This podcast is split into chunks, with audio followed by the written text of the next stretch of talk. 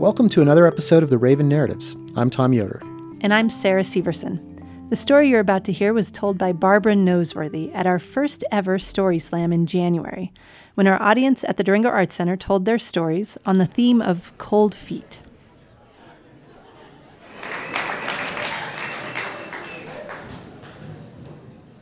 So, um, it's 1982, and I am a um, full of myself 21 or 22 year old, and uh, I kind of like this guy. You know, we've hitchhiked to Alaska together, and we've hung out for a while. And uh, he's a rock climber um, with biceps. And um, he says to me, um, you know, I've got this job in Wyoming, and I think you should leave your family, everything that you've ever thought you might do, and I think you should come to Wyoming, Casper, Wyoming. And um, I think, uh, you know, you, we should live together. We'll live together for a year, and then we'll get married. I'm like, well, that's as close to I love you as I think I might get. But um, I say, okay you know, I don't have anything better going on. So I moved to Wyoming. And uh, it's not an easy life in 1982 in Casper, Wyoming, but it's kind of, it's a fun life. So um, 11 months later, we've been living together, and I need to get my teeth fixed. Terribly. I have to have all four wisdom teeth pulled out. This is the equivalent of one year of college. And I have no insurance. But if I was married, I'd have insurance. And we've just moved into this apartment. And in 1982 in Casper, Wyoming, um, they can actually say no cohabitation. And um, so I kind of got us in there because we were kind of spiritually married. Um, so I, um, I said to him at 11 months, You know, I don't think I want to be your girlfriend forever, and I have to get my teeth fixed. so, what do you think we should do about this? And he, this guy said, Well, I suppose we could get married. And I said, Well, that sounds really enthusiastic. but yeah, let's do it.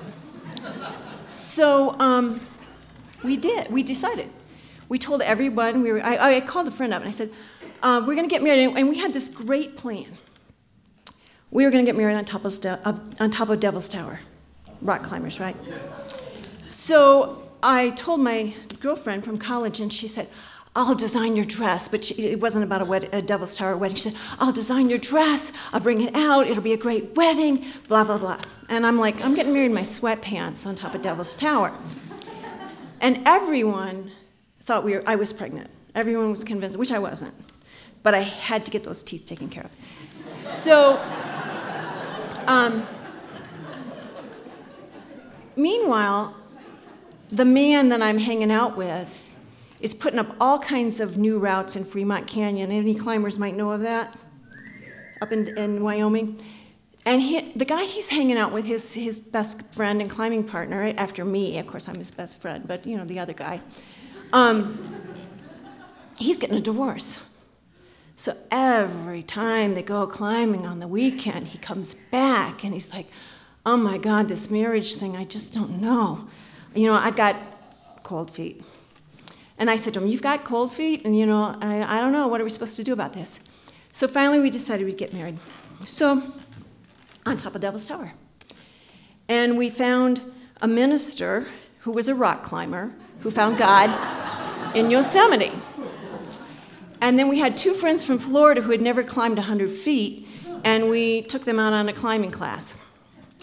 So we drove up on a Sunday night, and we're with the minister, and he's telling the story. He's like, okay, now we got to get a really early start tomorrow because, you know, it's going to take us a while. And I said, uh, we can't start that early. And he's like, why? And I said, well, because we both have to call in sick because we only had two weeks of vacation time and we weren't going to use vacation time to get married. so,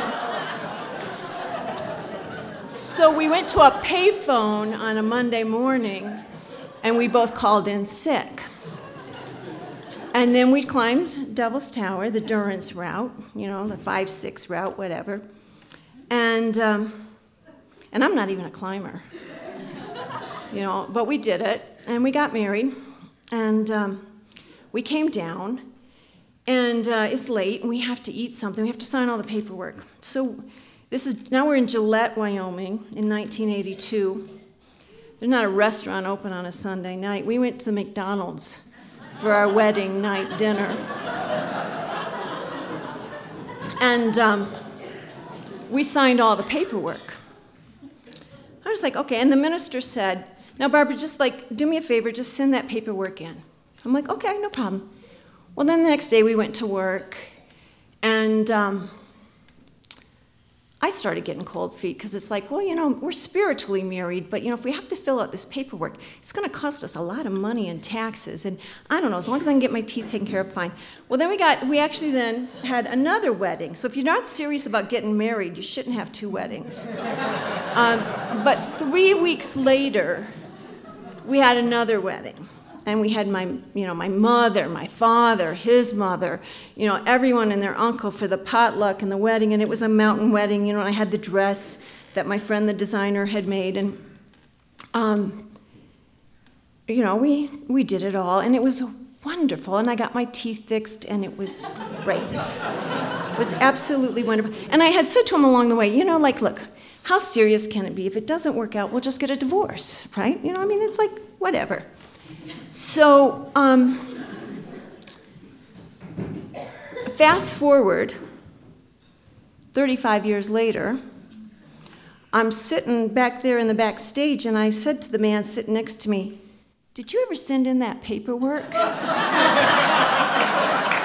True story. I just asked him, Did you, did, did you, do you think we're legal? I think somewhere along the line, one of us took care of the paperwork. But um, I guess my point is that occasionally cold feet can work out.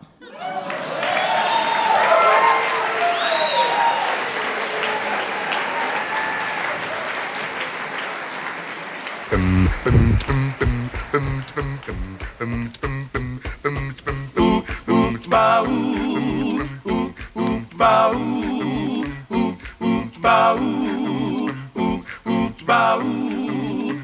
on the corner is a pretty little girl that I sure would like to meet. I've had plenty of time, but can't make up my mind. I think I got cold feet. I like to snatch her off the corner right in my arms. Thanks, Barbara, for telling that story. Our next live storytelling events are coming up on March 30th and 31st when the theme will be Second Chances. Pitch your story at ravennarratives.org on the contact page.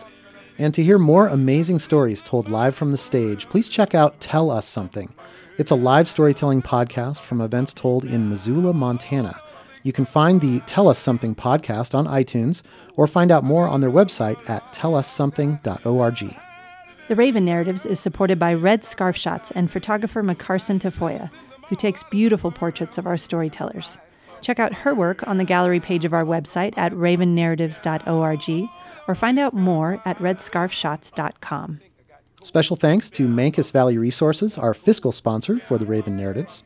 Our intro music for this episode is Storyteller by Jazar, and our outro music for this episode is Cold Feet by the Del Vikings. And thanks to all of you for listening. And don't forget to comment on this episode, share it with your friends, and listen to all the Raven Narratives podcast episodes on iTunes, SoundCloud, and Stitcher.